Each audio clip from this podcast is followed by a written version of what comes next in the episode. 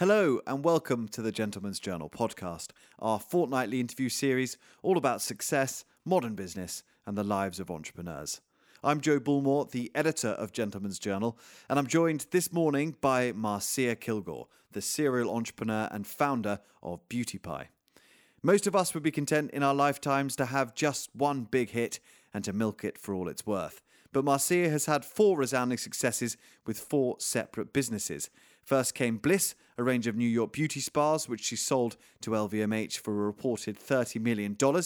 Then Soap and Glory, the toiletries brand that Boots bought back in 2014 and has hundreds of millions in annual revenues. FitFlop, of course, the ingenious ergonomic footwear brand, and now Beauty Pie, a subscription cosmetic service which is about to turn the beauty industry on its head. In a fascinating and highly enjoyable episode, Marcia and I discuss the unique atmosphere of New York in the late 1980s, why bullshit is the enemy of success, and how the opposite of a good idea is almost always a great idea. Enjoy!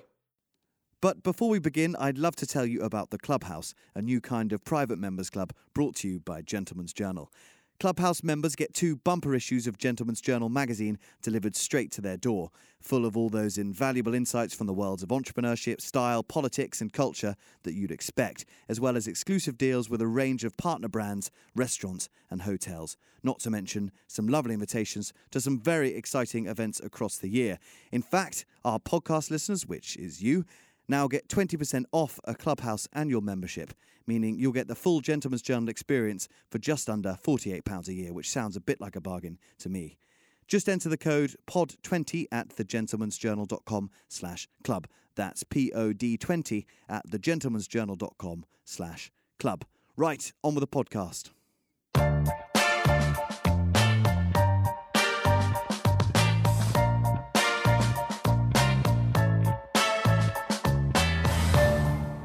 So thanks for, for joining us on the Gentleman's Journal podcast. It's lovely to have you here. Thanks. I mean, I'm I'm when my assistant said, "Will you record the Gentleman's Journal podcast?" I thought, well, do they want to hear about cosmetics and shoes? But you know, those being sort of the purviews of women and probably 10% of men.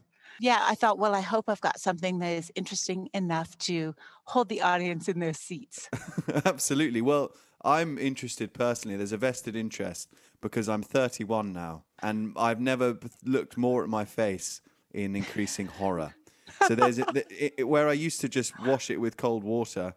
They're slowly creeping into an American Psycho level routine of um, tinctures and. Are you really? moisturizers. No, Wait. I mean I say this. I I I use one. You have one thing, yeah. but you And, um, feel like it's American Psycho level. I feel like it is, and I have no idea if it's making a difference. But my, but I feel better after I've put it on, and it, that's the main thing, I suppose, isn't it? Yeah, of course. But I mean that that sort of act of self care, right? Yeah. L'Oreal L'Oreal had it so right that they were actually very genius with their advertising slogan, which is "You're worth it." Yeah. Because not only does that, you know, convince you that you should be using things on yourself, but it convinces you you should be paying a lot for them. So whoever came up with that one, you know, they get the gold star. They really do. Do, do L'Oreal still use that that one? I think they do. They use because you're worth it. I mean, it's You'd keep it. absolutely, yeah, it's absolutely brilliant, isn't it? What's the beauty pie slogan? Get a bigger piece of it. Nice. Okay. Mm. Can you break that one down for us as well? Well, absolutely. Of course, you know, with Beauty Pie, we buy direct from all of the best labs and suppliers in the world. So, where we buy our lipstick, and let's just say, you know, the formula of our lipstick will be Mm. Incredibly similar to the formula of any other luxury brand lipstick, and and the packaging is similar, although we're very eco conscious. Uh, so, we always try to make those decisions uh, properly for the for the earth. And we just thought uh, you know, because of the advent of the internet and how easy it is to get a message across and show your product to customers, that the old beauty industry and how it works was really archaic and outdated. And Mm. there's so many layers in it that add so much cost that just don't do anything for you. Yeah. So you pay 90% of the price of your product goes to advertising or retailer margins or you know Rihanna you know whoever whoever is uh, fronting it at the moment but that doesn't make your face look any better No. And I thought, you know, this is, it's ridiculous actually to be paying so much for things that leave the factory at 10% or sometimes even 5% of the cost of what the retail is. So I guess an industry really ripe for disruption by somebody who actually knows how the industry works and then knows where to find all the best stuff, which is what I spent the last 30 years doing. Of course. And uh, after I sold my last business, I did want to go back into you know beauty. I, I also I have a footwear business, but beauty is my main thing, and it's so much fun. You know, for especially you know for women who love color and textures and Yeah. packing that stuff up so it all looks like you know a little jewel. Yeah.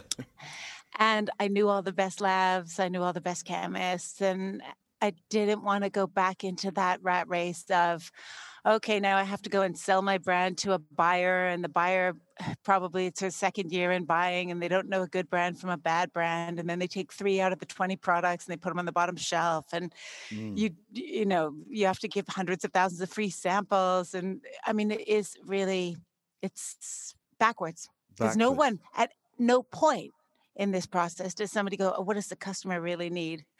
Right. and so, or what would the customer love, right? Or Yeah. what else can you put in this cream that would make it great for the customer? What you do is you go in and go, well, everybody else is selling their cream for X, so we've got to be X minus uh, two pounds, and now we got to work backwards. Let's make sure seventy percent of that is available for the retailer, and then you work backwards and backwards and backwards. Make sure you can pay all your stuff, and what you have left is like nothing in a tube Yeah. and then you're supposed to go out there and tell everybody how great it is which is so disingenuous it really bothered me so Yeah. so i just thought oh forget it the opposite of a great idea is usually also a great idea i read Absolutely. that somewhere right That's so good. yeah yeah it really helps you think eh, you know in an open-minded way if you're kind of stuck and you think okay everybody's doing this what is the total opposite of that Yeah. so everybody is selling value engineered cosmetics for Mm. 20 times the price Uh, that they actually cost to make. Now, what's the opposite of that? Non value engineered because you put everything you possibly can into it to make it great Yeah. and like sell it for pretty close to what it costs to manufacture and then make your money doing a membership. And that was kind of the idea. It was like, oh, this is going to be really fun because now we get to go to all our favorite labs, pick their best stuff, and get the Mm. customer a bigger piece of it. And so this like get a bigger piece of the pie, right? Yeah. And it's the whole empowering idea of don't get sucked in, get value, be smart, get more for your money, Mm. you know, shop with maybe a little reckless abandon and really enjoy it because it's guilt free and make that right decision. So it's like that clear headed kind of decision making. Now, it's complicated. This may not be the question you wanted to ask me, but I'll just go off. It's super complicated because, of course, um, there, you know, for many, many decades, right, women have been um, conditioned and and maybe brainwashed a little bit to believe that if it's like with a fish tank or you've got the marble thing and that you've got a chandelier or some uh, Hollywood actress is fronting it, that Mm. then it's somehow better for you and you are then worth more. And beauty is all about desire and pleasure and not necessarily about value. Yeah. So you still have to make sure that everyone realizes that this is a luxury product, even though the price is shockingly low. And Yeah. so it took a little while for people to believe it was true. It's a fine line to walk. It is a Yeah. labyrinth Okay. of, yeah, it's a labyrinth, I guess, of behavioral economics to just Yeah. convince people, hey, wait, you can get a much better deal. Because they just don't believe it. But now they believe it. So it's hope so. coming, it's coming along. It's coming along. Okay. Yeah. I love that idea of um, the opposite of a great idea being a great idea. I wonder if you've always been slightly against the grain, if you've zagged when others zig, to borrow that phrase. What were you like growing up? Were you particularly um, punchy and um, challenging the status quo? Um, you know, I would not necessarily fall into line, I'd say. I never really had a job working for anyone else, except Yeah. once when I was about 17, I worked in a gym. Wow. And I, I remember at that point, it was like a bodybuilding gym, right, in Canada. So I grew up in Canada and um, obviously needed the part time job in high school to make a bit of cash. And I remember thinking, I mean, the, it drove me crazy the way the gym was run. And I remember just thinking, "Oh my god, like if I ran this gym, I would do it this way. I would never do this. I would do that. I would do it." And you know, I'm like a 17 year old high school student, but I knew that it would be difficult for me to work for other people because I really definitely had had a vision of how I thought things would be done properly Yeah. for the customer. And if if I didn't agree with somebody else's, it was really something that would kind of eat me up inside. So certainly, I think I'm a, a self-employed type from the get-go. Often when people say that, certainly at a slightly younger age, I often wonder whether uh, that's actually true that they they couldn't work for anyone else, or they just rather like the idea of being their own boss for for Sure. laziness reasons. In yours, I'm sure it's the right one. It worked out. It Yeah, worked out. It, yeah. definitely worked out. So you you grew up in in Canada. I'm going to try and pronounce your hometown, Saskatoon in Saskatchewan. Oh, That was pretty close, Joe. Nah, I didn't feel very confident. I needed to go into it with more gusto. Okay, the second part, the Saskatoon was good. It's Saskatchewan. Saskatchewan. Okay, I know Look it now. that. Thank yeah, you on your much. second try, that was quite good. and it means something like fast flowing river or something beautiful like that in um, in Canadian Indian, right? Because Yeah. all of those, a lot of the Canadian towns are Indian names or First Nation people because they were there first. So First Nation names for a lot of Canadian towns that are a little bit difficult to pronounce. Yeah, they're beautiful though. What did most people in um, Saskatoon do when you were growing up? I don't imagine there were many estheticians or cosmetic sellers. I don't even remember one. And actually, my mom was not, you know, to this day, she still probably doesn't use moisturizer because she doesn't think she needs it. Right. so, how did I end up? I thought, well, I'm trying to think. Saskatoon would be, uh, it's a farming town. Yeah. I mean, it is 300,000 people, so it's not it's not small. Um, and nearby is one of the largest potash mines in the world. Wow. So Saskatoon potash, right, provides fertilizer for like all of Russia. Oh Um, wow. yeah, yeah. No, it's a big, big, about six kilometers from where I was born in a little town called Outlook is the biggest potash mine in Canada. So that is a huge industry. And then you have the University of Saskatchewan in Saskatoon also. So it's also a big university city, which makes it actually kind of hip. Freezing cold, right? Right. So like minus 40 degrees Celsius with the wind chill, it can be minus 60. That's five months out of the year Yeah. still you walk around with you know short socks and sneakers because you kind of get used to it. you're just frozen all the time Okay. um, but it is you know uh, it's definitely a bee like a bee city there's nothing cool or uh, you know the culture is is quite minimal.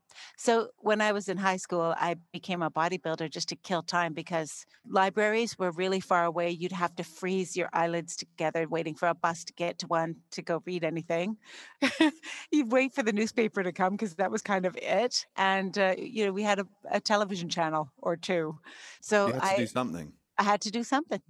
And you decided to become a bodybuilder. You were you were quite a didn't you win a championship or something? Am I couple of them couple I know, of them? yeah, I know you can see that by my abs, you know. But yeah, I, I had a, a couple of bodybuilding titles when I was like 17, 18. Wow. It was something to do. And it was, there was a community and it was a Yeah. gym that my sister's boyfriend's brother owned. And so they, you know, taught me how to lift weights and it was just a challenge. And you could do it indoors as well. Yeah, it was like warm. It was Yeah. cozy. Yeah. Well, the, out, the outdoor sports in Canada or in Saskatchewan is just flat, right? Right. So I guess you could you could skate down the Yeah. road, Yeah. but there was no skiing. no. Barely even any sledding. You know, there was barely a hill. That's a shame. So you moved over to um, the East Coast when you were still very young. You moved straight into New York without much of a plan, which is quite romantic, isn't it? But I imagine it was also pretty daunting.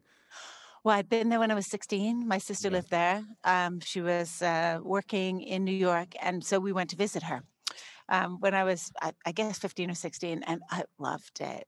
Like the amount of, uh, I guess, mental input. Right, walking down the street in New York in the 80s, it was quite a rough place. Right there, it was a, a real melange, and the energy of it.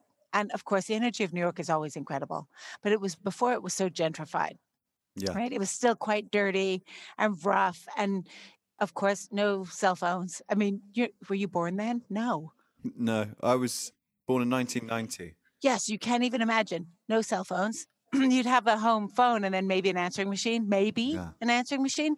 So when there was a nightclub, you had to know where. So there was, I remember this great nightclub called Payday. Cool And name. yeah, they would only hold it on payday, right? Which is every Oh, too clever. every two weeks in Okay. America. And so it was always a Friday night, but you had to know where it was because it would move. Oh, wow. So unless your friends liked you enough to keep trying to reach you, because you might not have even an answering machine, you wouldn't Yeah. know where it was. So it was like everybody, you know, trying to find out where payday was on Friday night. And it, I mean, it was just a really fun time where you, Yeah. I guess, and I, I never know, was it youth or actually was it just because of the time, right? I think the time does sound pretty good. I mean, I, when I picture that period in New York, I imagine kind of big power suits, you know, two tone shirts, massive mobile phones. Maybe, maybe that's even too early. But and kind of early. Concord, and I don't know. I imagine this um, crazy kind of culture and a lot of money suddenly swilling around. Well, I don't remember the money part because I didn't Okay. have any, but you would mm-hmm. go, you know, you would go to the Palladium or whatever, and you, everybody would be dancing. And the Palladium was on 14th Street. And it was like this huge building, and you go in and they just turned the whole thing into a nightclub, and there would be thousands of people in there, and you would somehow find drinks even if you couldn't afford them. Right. You know? Yeah. Yeah. Yeah. It was. It was just kind of like a, a big party. And then people worked, but it certainly wasn't as um, sanitized, I guess, as it is right now. So it was a really great time to to move there and, and to live there. And so I started, I had to figure out what to do. I moved back when I was 18 and I thought I was going to go to Columbia because I got accepted, but I hadn't applied for student aid early Yeah. enough because I didn't know that I had to for some reasons. So I ended up not having student aid and not having tuition. So I had Yeah. to postpone my enrollment. And then I just never ended up going back because I started working. So I was a personal trainer because that's, you know, the skill I had at the time. I had muscle. Right. so so I went to this gym called Madison Avenue Muscle. And then there was another one around the corner from my sister's apartment called Better Bodies. And it was where Wow. Jean-Claude Van Damme worked out there. Oh, wow. I know. So you go in and you know, I was actually in pretty good shape. I look kind of like an Olympic athlete, you know, not I wasn't Yeah. like a big I wasn't like Arnold. I was more like you would yeah, well quite toned. Quite like with the whole, you know, Strong. the short, yeah, the um, so I would have people come up to me and ask if I would be their personal trainer. This was before there were personal trainers, but like, could you help me get my body to look kind of like yours, right? Yeah. Yeah. Yeah. So I started working as a personal trainer. I was like, well, I can make $15 an hour doing this. Yeah. That's that seems cheap as well. It was well then uh, it was then. actually pretty good. Then it Yeah, was okay. it was like not bad. So I ended up getting, you know, one client after another and they were all because it was sort of this groovy gym where all the hipsters and the sort of film people worked out and the I ended Yeah. up kind of getting into all of the the Hollywood people, the stylists, the filmmakers. So it was quite cool because I kind of dropped into the middle of like all the hipsters. That's amazing. That's an absolute dream. That seems like what everyone imagines will happen when they move to New York or LA or something. And I you actually so. did it. Yeah, yeah, yeah. Did you learn something from all those um all those influential people? Was there kind of anything you took away by osmosis almost or just observing them? Yeah, that everybody is normal. I I mean, Okay. people have have their special gifts, right? So someone might be visually incredibly talented, or someone Yeah. might be, um, you know, verbally very talented, an incredible writer. But most people also have tremendous weaknesses and worries, and that we're all kind of the same. Yeah. And so, I know with a a lot of people will get quite overwhelmed by celebrities Definitely. and uh, you i've just seen them all you know from from doing that and you know whipping people into shape it would be everybody from like carrie fisher used to be one of my clients Oh yeah, Yeah, amazing. when she was married to paul simon so paul simon i used to do personal training with paul simon and carrie fisher Really? I don't imagine Paul Simon spent much time on his on his physique. no he i mean he just wanted to do the treadmill i'm like come on we got we got to branch this out like i can't just stand here and watch you on the treadmill Wow, that's Um, incredible. Yeah, but and they were, and then they would, you know, refer me to some stunt man who then I would end up with some supermodel, and then you'd end up Mm. with. So it was it was very interesting. But and that, of course, parlayed itself into a whole bunch of celebrity clients when I learned how to do facials and then I had Yeah. this spa. So I ended up again with them coming over and okay, I'll come and have a facial and then I'm going to send my friend for a facial and then ended up with all the, you know, Yeah. it was the who's who in there of uh but I got used to working with that celebrity clientele and they don't faze me. Yeah. Whereas I think a lot of people will think, oh, I couldn't possibly, or I'm not one of them, or, you know, you just realize we're all the same people. Yeah. We're just doing jobs.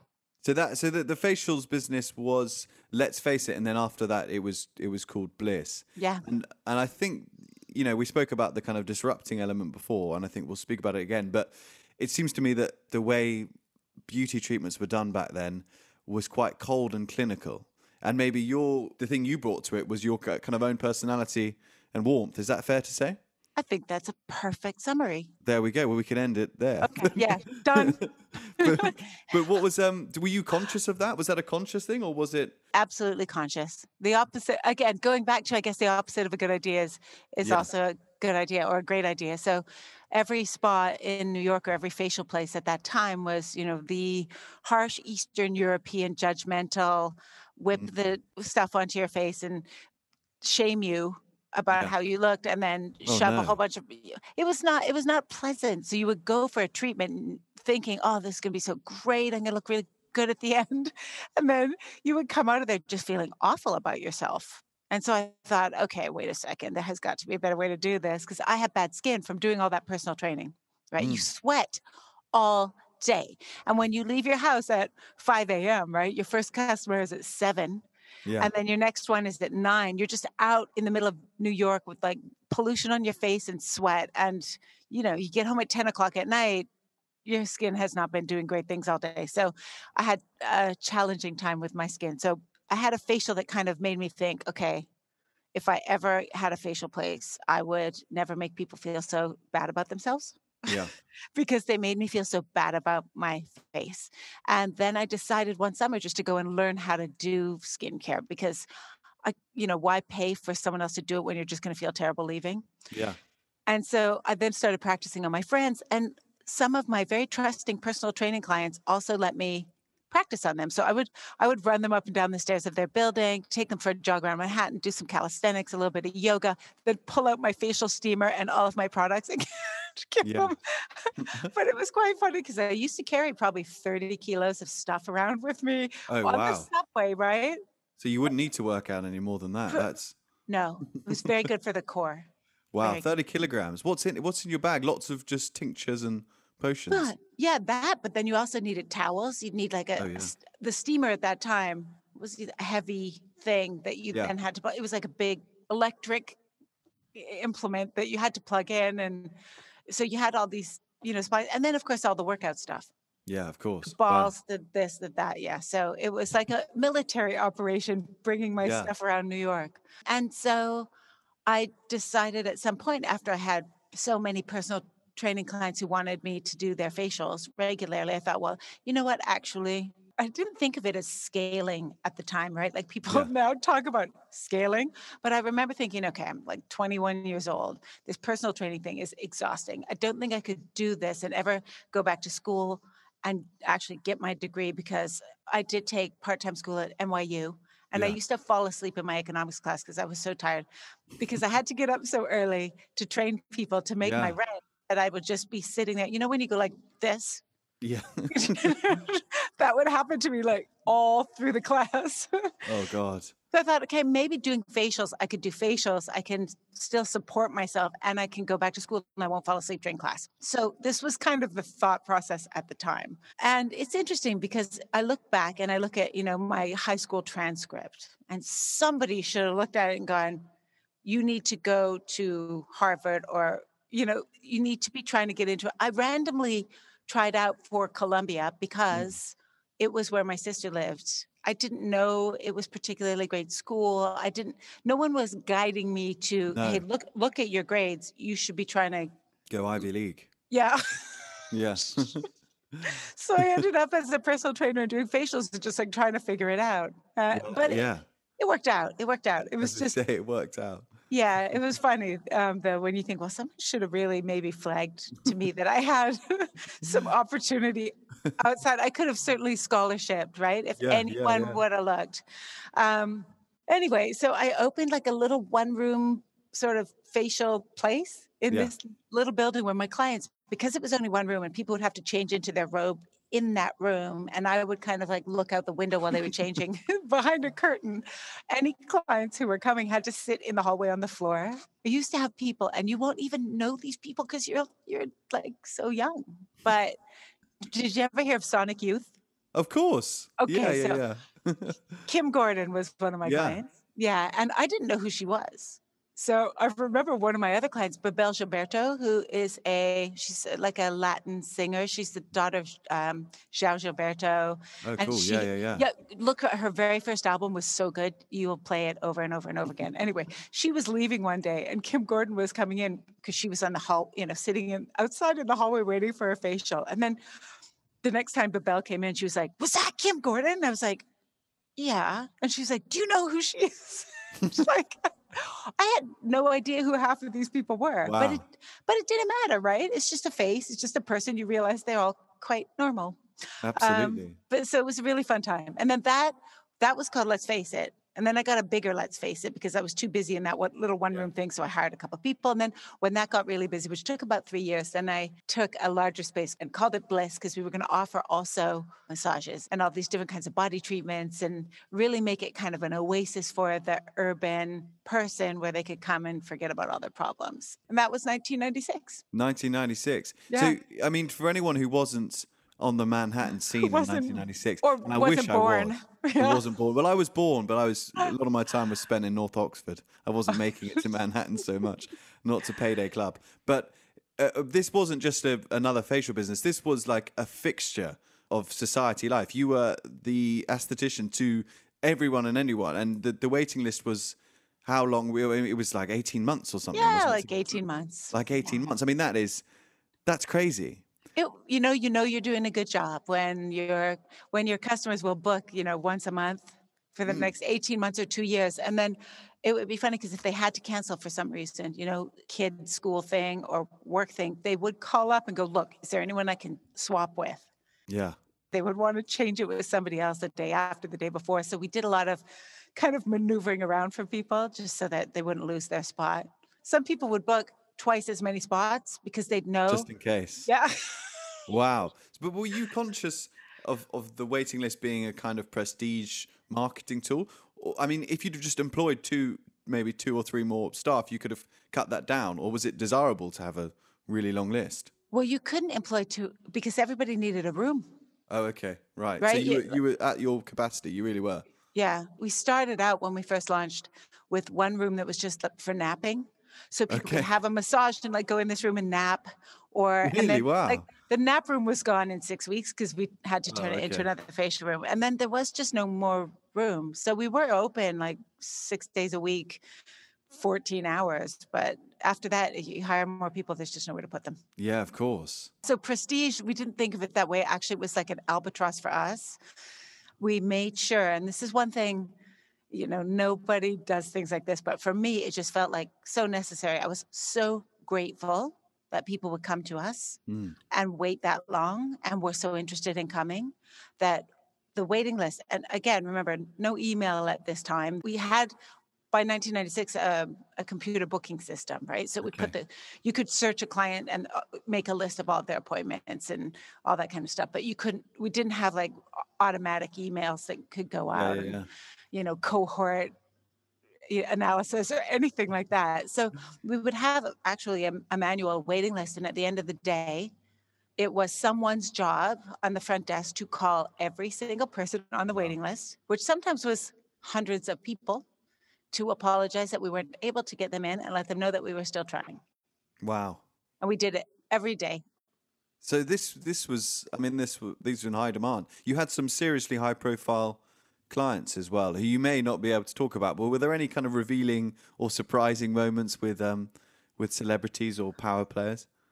I'm, I won't name names. Okay. I will say there was like we had an issue where um, one of our clients thought their child was going to be kidnapped, and we were Oh my word. yeah we were actually dealing with that. We had a lot of PR. Now I had clients also who were heavy hitting PR people, Yeah. and so when I'd have a celebrity in there who was dealing with a PR issue, I would hook them up with my heavy Wow. hitting who would sort out their PR problems. Oh my god. So you were a connector as well. You were you were an agent almost for these people. I think we just were a problem solving place, maybe of Yeah. more kinds than than we necessarily thought. Um, Absolutely. so, I mean, there was uh, sure there was certainly one thing after another because along with that celebrity clientele comes like a level of kind of um, oddness, right? yeah. Like they're sort of some of them are so low key, not demanding. They just Mm. slide in like anybody else. I mean, when Oprah came in, I didn't even know it was Oprah. I mean, I Yeah. knew she was coming. Went into the back lounge to pick her up. She had no makeup on and looks quite different without, you know, all of her makeup on. And I didn't know that it was her, so I had to go to the front desk and go, you know, is, is Oprah here yet? Because I didn't want to. I didn't want to go. Hey, is Oprah here yet? Because you know you'd have a storm of people running into the back, and the front desk had to say, yeah, you know, yes, she's here. And I said, Yeah. you know, what does she look like? And someone had to come back just to make sure because I didn't want to just walk up to someone and go, Oprah, you know, yeah. when you yeah. weren't sure it was Oprah. That would be embarrassing. um, so, the I mean, there's a million stories. We could be here forever. Yeah. Of. It was a fun time. Mo- Yeah, we I might think- get some lawsuits as well.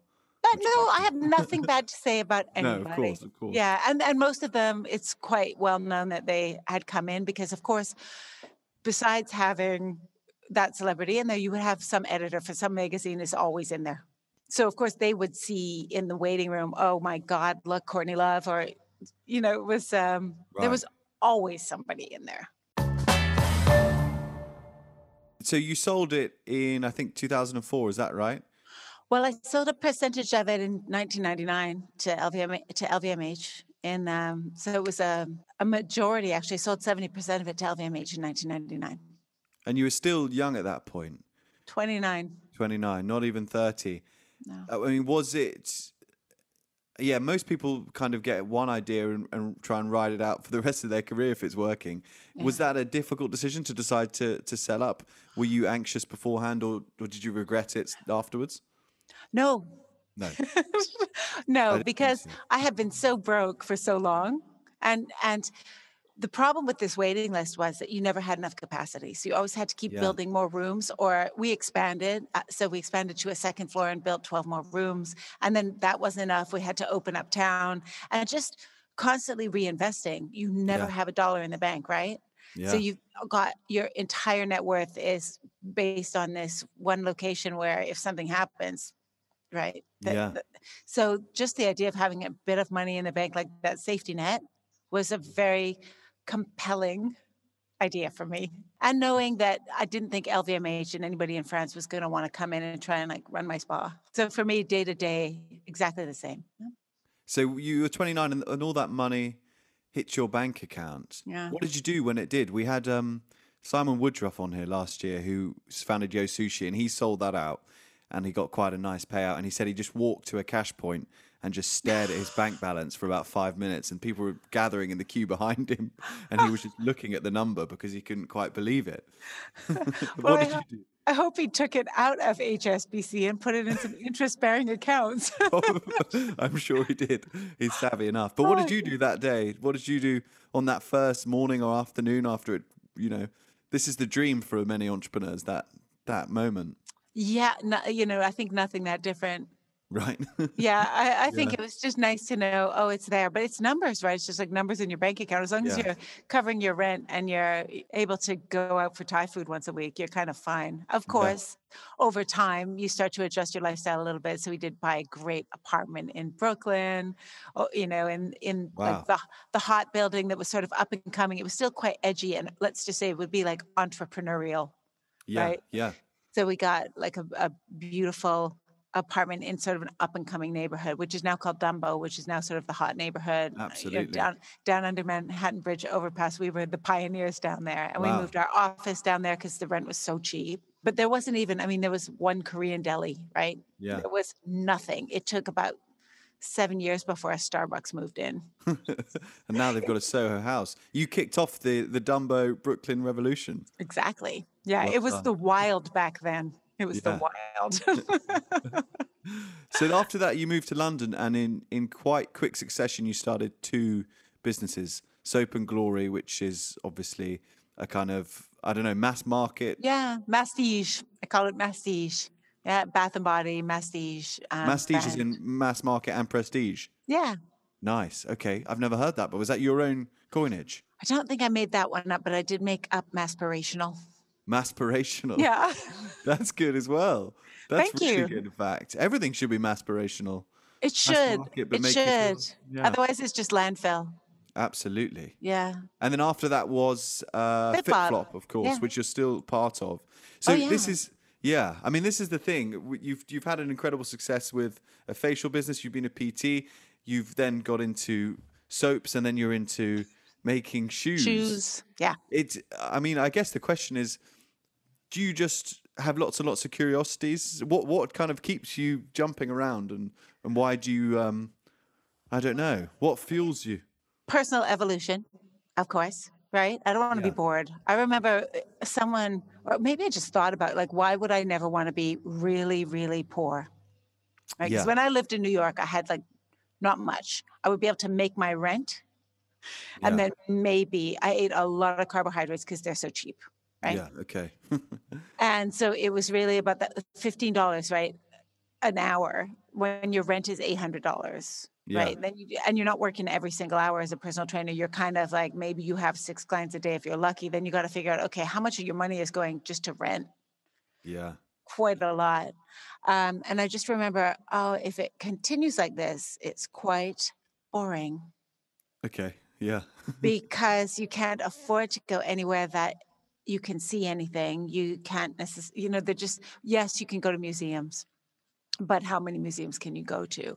And Mm. so I think for me, always, I just wanted information, right, to fill this like a, a void. And I just like to always try and fill it with information. Some information I don't process as well, but a, a lot of it I do. So for me, just reading all the time and Yeah. um, and trying to you know find out about things. I'll follow the most random thing and then like click through to read something about something that I don't necessarily know anything about. But Yeah. eventually, it creates like a new picture of uh, a view. And I don't know if you've ever read Adam Grant. Have you read his book? Yes. Uh, originals. I think I read. Yeah. Yeah, so he talks about in originals being um, a, very, a specialist at something, Yeah. but then being a generalist. Yeah.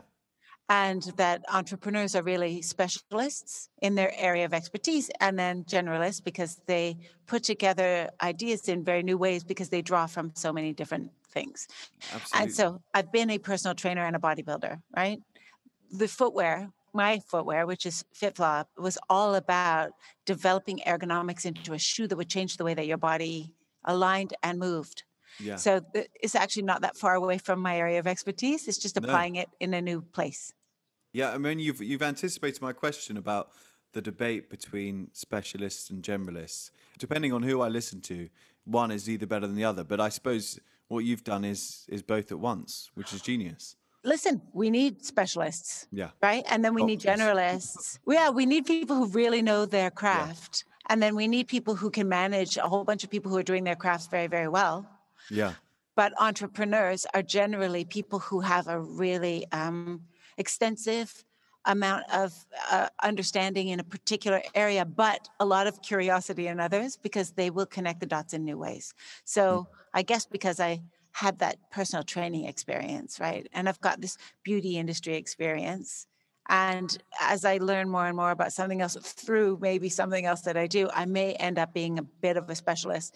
But you need that specialist architecture before you. I think that you can do anything well entrepreneurially because you have to be able to execute it at a very at a world class level. And if you don't know Yeah. what that is, then you're not going to um, be competitive enough to be successful.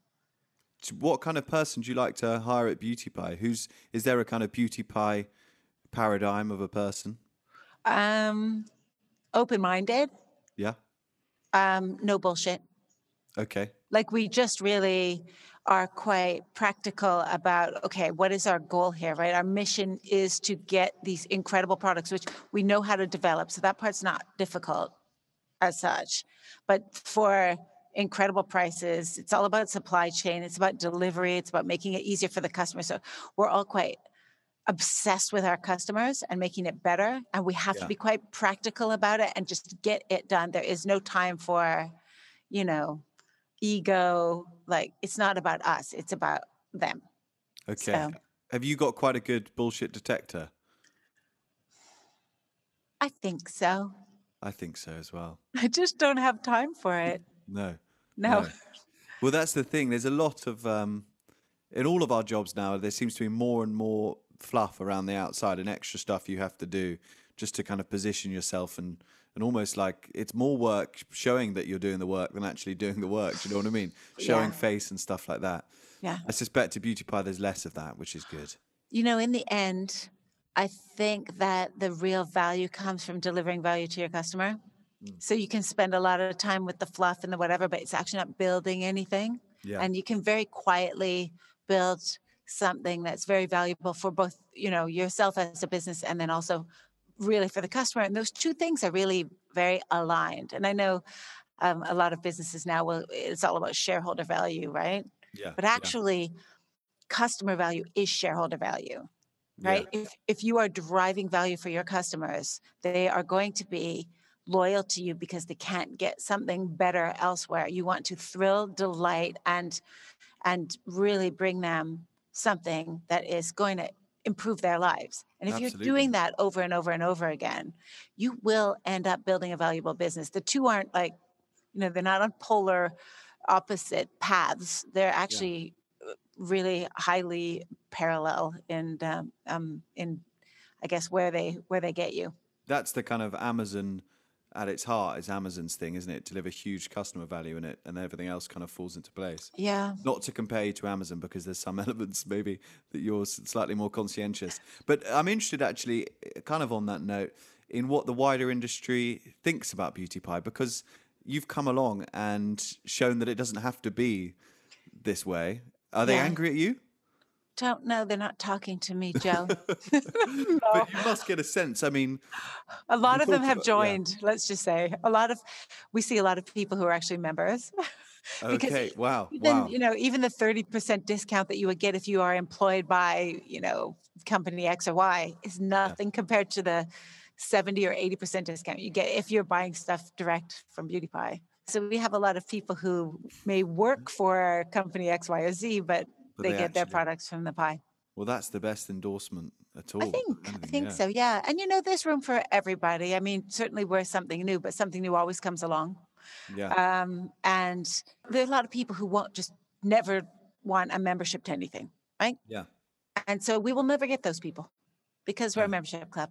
So those people will probably still go and pay retail and they if they feel great paying some people really want to pay a lot for their yeah. products because it makes them feel better about themselves because they feel exclusive and that's an ego gratification thing and there are those people and you know god bless them Yeah. it's just not who we're appealing to Yeah.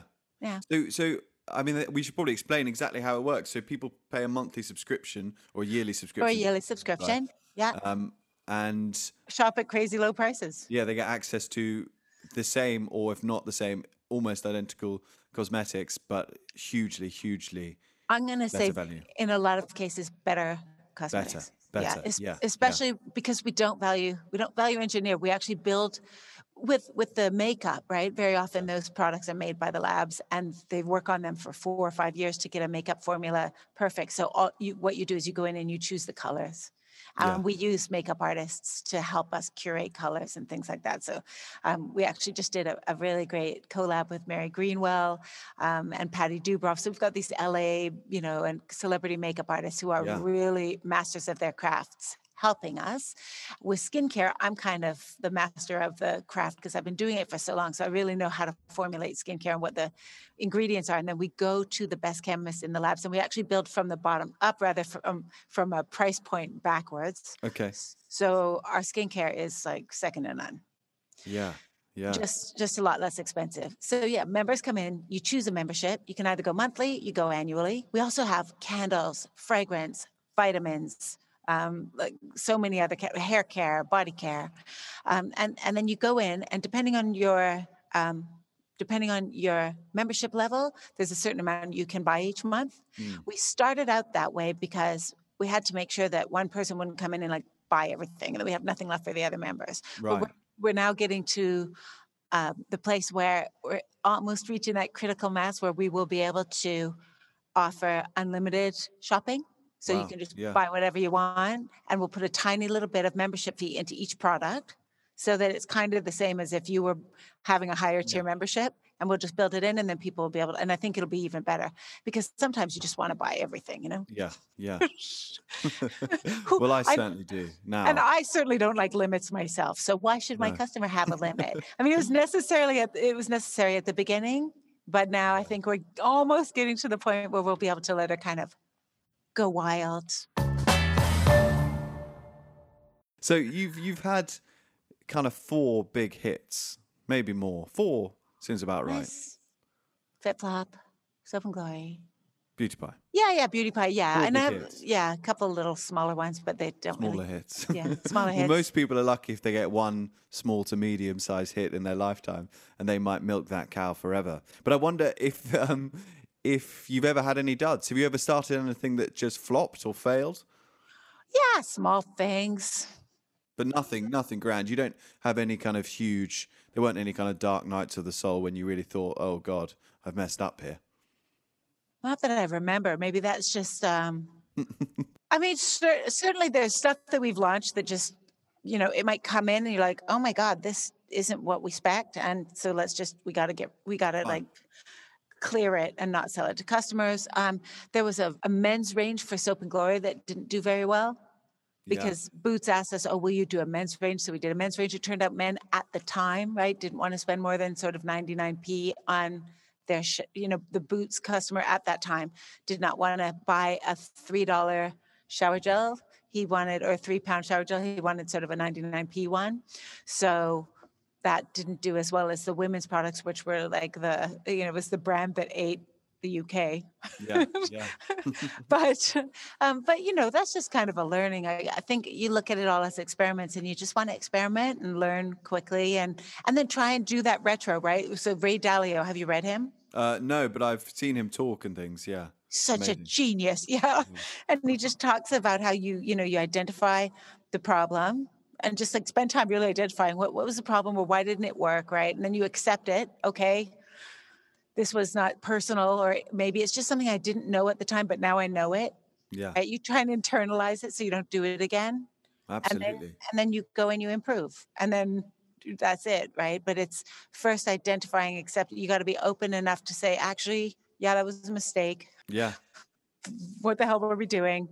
We didn't have this information, therefore we made the wrong decisions, and then let's not do that next time. And how do you improve next time? Yeah. So, yeah. That's easier with the no bullshit, no ego ethos, I imagine.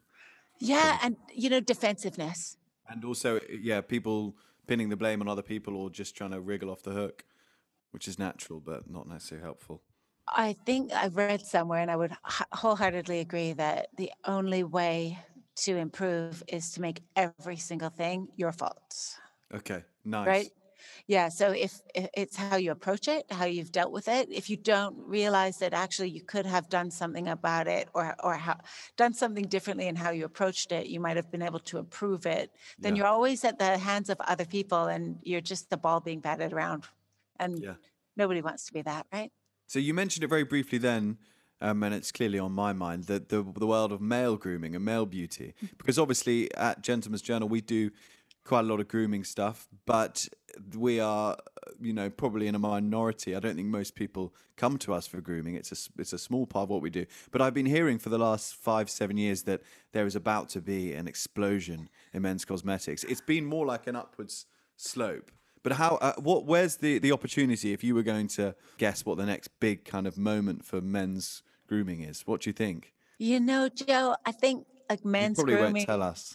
Well, well, no, no, no, it's not that. I just think it's the same as men's shoes. right? So women will buy eight pairs of shoes a year, Yeah. and men will buy sneakers and maybe one pair of shoes. Yeah. And so, will there be this big? I think men are like starting to be quite well groomed already, and this explosion that's about to happen, I can tell you it's been about to happen for 20 years. Yeah. Yeah. That's been my sense too. Yeah. And I just don't know if men, you know, men are, and this is a societal thing. Is it going to change? I mean, you got to like really go in and, and change, um, you know, anthropologically how people are, are functioning. But women always want to be not, you know, not all women, but, you know, there's women always feel like part of their value is in how they are um, perceived visually, Mm. and men a little less so Yeah. ge- I mean, I'm making broad generalizations, of Of course. course. Of course. Yeah. Yeah. Yeah. Um, but that sort of worth in how you look, right? Men sort of are considered to be more handsome as they age. Women are Yeah. rarely considered to be more beautiful as they age. Yeah. Um, and so it has just become a big part of the culture to kind of try and keep yourself looking youthful because, you know, youth is sort of power. I think Yeah. I have seen a lot of um, men in their 50s and 60s starting to have plastic surgery, starting to try and look a little bit fresher to not necessarily for women, but more to be more competitive in the workplace because it's a young man's world at the moment with tech. And so you don't want to look necessarily like a, a dinosaur. You want to look like you're kind of in, in a game. yeah. Um, so maybe it's about men having Botox, men having little like Yeah. fillers, et cetera, et cetera, because it helps them feel a little more um, current yeah. Yeah. if they're surrounded by a bunch of programmers and you Yeah. know Yeah. scientists and whatever. Most of those guys are quite youthful. There was a piece in, um, I think it was the cover story of the Sunday Times magazine last weekend. They had a new phrase for it, which is, escapes me now, but it was essentially that male cosmetic surgery being. being Oh, really? Oh, look, I'm Yeah. so on trend. Even There just you go. You're absolutely right. What percentage of your of your Beauty Pie subscribers are men? Last I checked, it was four, but I'm going to say it's probably about three now because we, you know, when you start to grow and um, grow faster and scale, it's probably it was probably you know those early adopter kind of men at at the beginning, and there may be less of them as as we scale. Yeah, Yeah, that makes sense. Well, I hope more men sign up. me too. We were actually discussing this morning if we do razors because we have this German. You know, uh, German engineered razor factory that we can buy direct from. And um, I thought, oh, wow, you know what? If we do razors for women, we should. I mean, uh, I'm not saying everybody is in a in a couple that is a female male couple, Mm. but there will probably be the majority of people living that way if they are in a couple. We know that statistically. Yeah. And wouldn't it be easy for her to be able to order her partner's razors when she orders her own razors? So should we? I mean, we don't normally think of it because most beauty pie products can be used on men and women, but there are a few of them are pink, but there are a lot of them that are black and white. Yeah, So we try to be mindful, like, hey, wait, guys are probably using these too. So let's make sure that they don't look ridiculous on a guy's counter. yeah, okay, yeah, And then we started to think about razors and thought, oh, you know what? It's just so handy because you know she he's using her shampoo and her shower gel and her, probably some of her moisturizer. So if she can pick up his razors, wouldn't, wouldn't that be great? So we may end up just seeing that, oh, it's so easy to order your razors yeah. that we might end up with more men coming to us just simply because of that. Of course. Yeah. And Harry's Harry's have done incredibly well. And Yeah. Yeah. Something that seems so simple, just subscription, regular razor stuff, and just Yeah. well made, pretty simple. It must have been hard during the pandemic. Nobody shaved. Nobody shaved. No. Anyway, beards are in now. I don't know if you can see mine. Yes, it's very, very d- handsome. Thank you. That's more to um to hide uh, a growing double chin. I'm afraid. Maybe I'll need some of your. Is it the then. is it the pandemic? The pandemic double chin? Oh, it's just genetic. I'm I'm furious at my parents. They've given me everything in life, but a strong jawline they didn't give me. But I love them very much. They don't listen to this. Who am I kidding? I'm sure They do might. They might. Yeah, you got to be more the careful. technological barrier. The idea of podcast to them is like Radio Four. If it's not that, Yeah. I'm not too interested. Well, but anyway, so easy to flip on Radio 4, right? A It is. podcast actually requires the subscription, the whole, yeah. Um, exactly. I, well, you should like consult the Times magazine. I'm sure there's something that they can do Yeah. about that. I'd rather not start playing around because I don't don't think I'd stop. But amazing. Um, I wish I could have you for longer because we've got so many more questions. But um, I'll leave you with one last question. You've had these obviously these these incredible series of hits, and I don't suspect the beauty pie will be your last. Are you working on something else? What's in the Marcia Kilgore lab? If I if I told you, Joe, I would have to kill you. I thought you might say that. Sorry. Okay. You know Can what? give us I'll a come hint of back. When it comes, it will be hilarious. You're gonna love it. Is it completely different? Yes. And it's so genius. Wow. And it's just like out of left field, but everyone needs one. And it's so it's a product. it's a product. It's a product. Yes, it's a product. Okay. Everyone needs one. Wow. Yeah. Um, because there is a better way to do something that we all do every day, and we're gonna do it in a new way. I'll tell you when the time comes. Okay. We'll, I can't we'll be wait. calling you up, going, "Hey, can we get on the podcast?" yeah, absolutely. Well, you're welcome back anytime. It's been so so lovely to speak to you and meet you, and Likewise, hopefully we Joe. can um, meet in person. I'm gonna send you a box of pie. Okay? Oh, really? Okay, Yeah. that's very very kind. You love have that. normal skin type? I don't even know. I think normal. Yeah, I'm sure it's normal. It looks I normal. normal. Yeah, you look quite normal. And maybe like a little something since you're worried about your wrinkles or whatever it was you started. we'll get you a little like gentle retinol in there just for prevention. Okay, a lovely bit of retinol. Marcia, thank you so much. It's a pleasure. Bye bye. See you soon. Bye.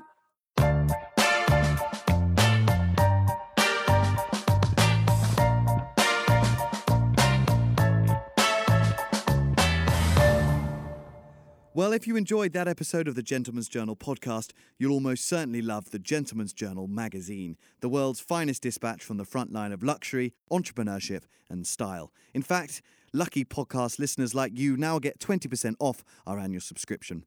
Just enter the code POD20 at thegentleman'sjournal.com to find out more.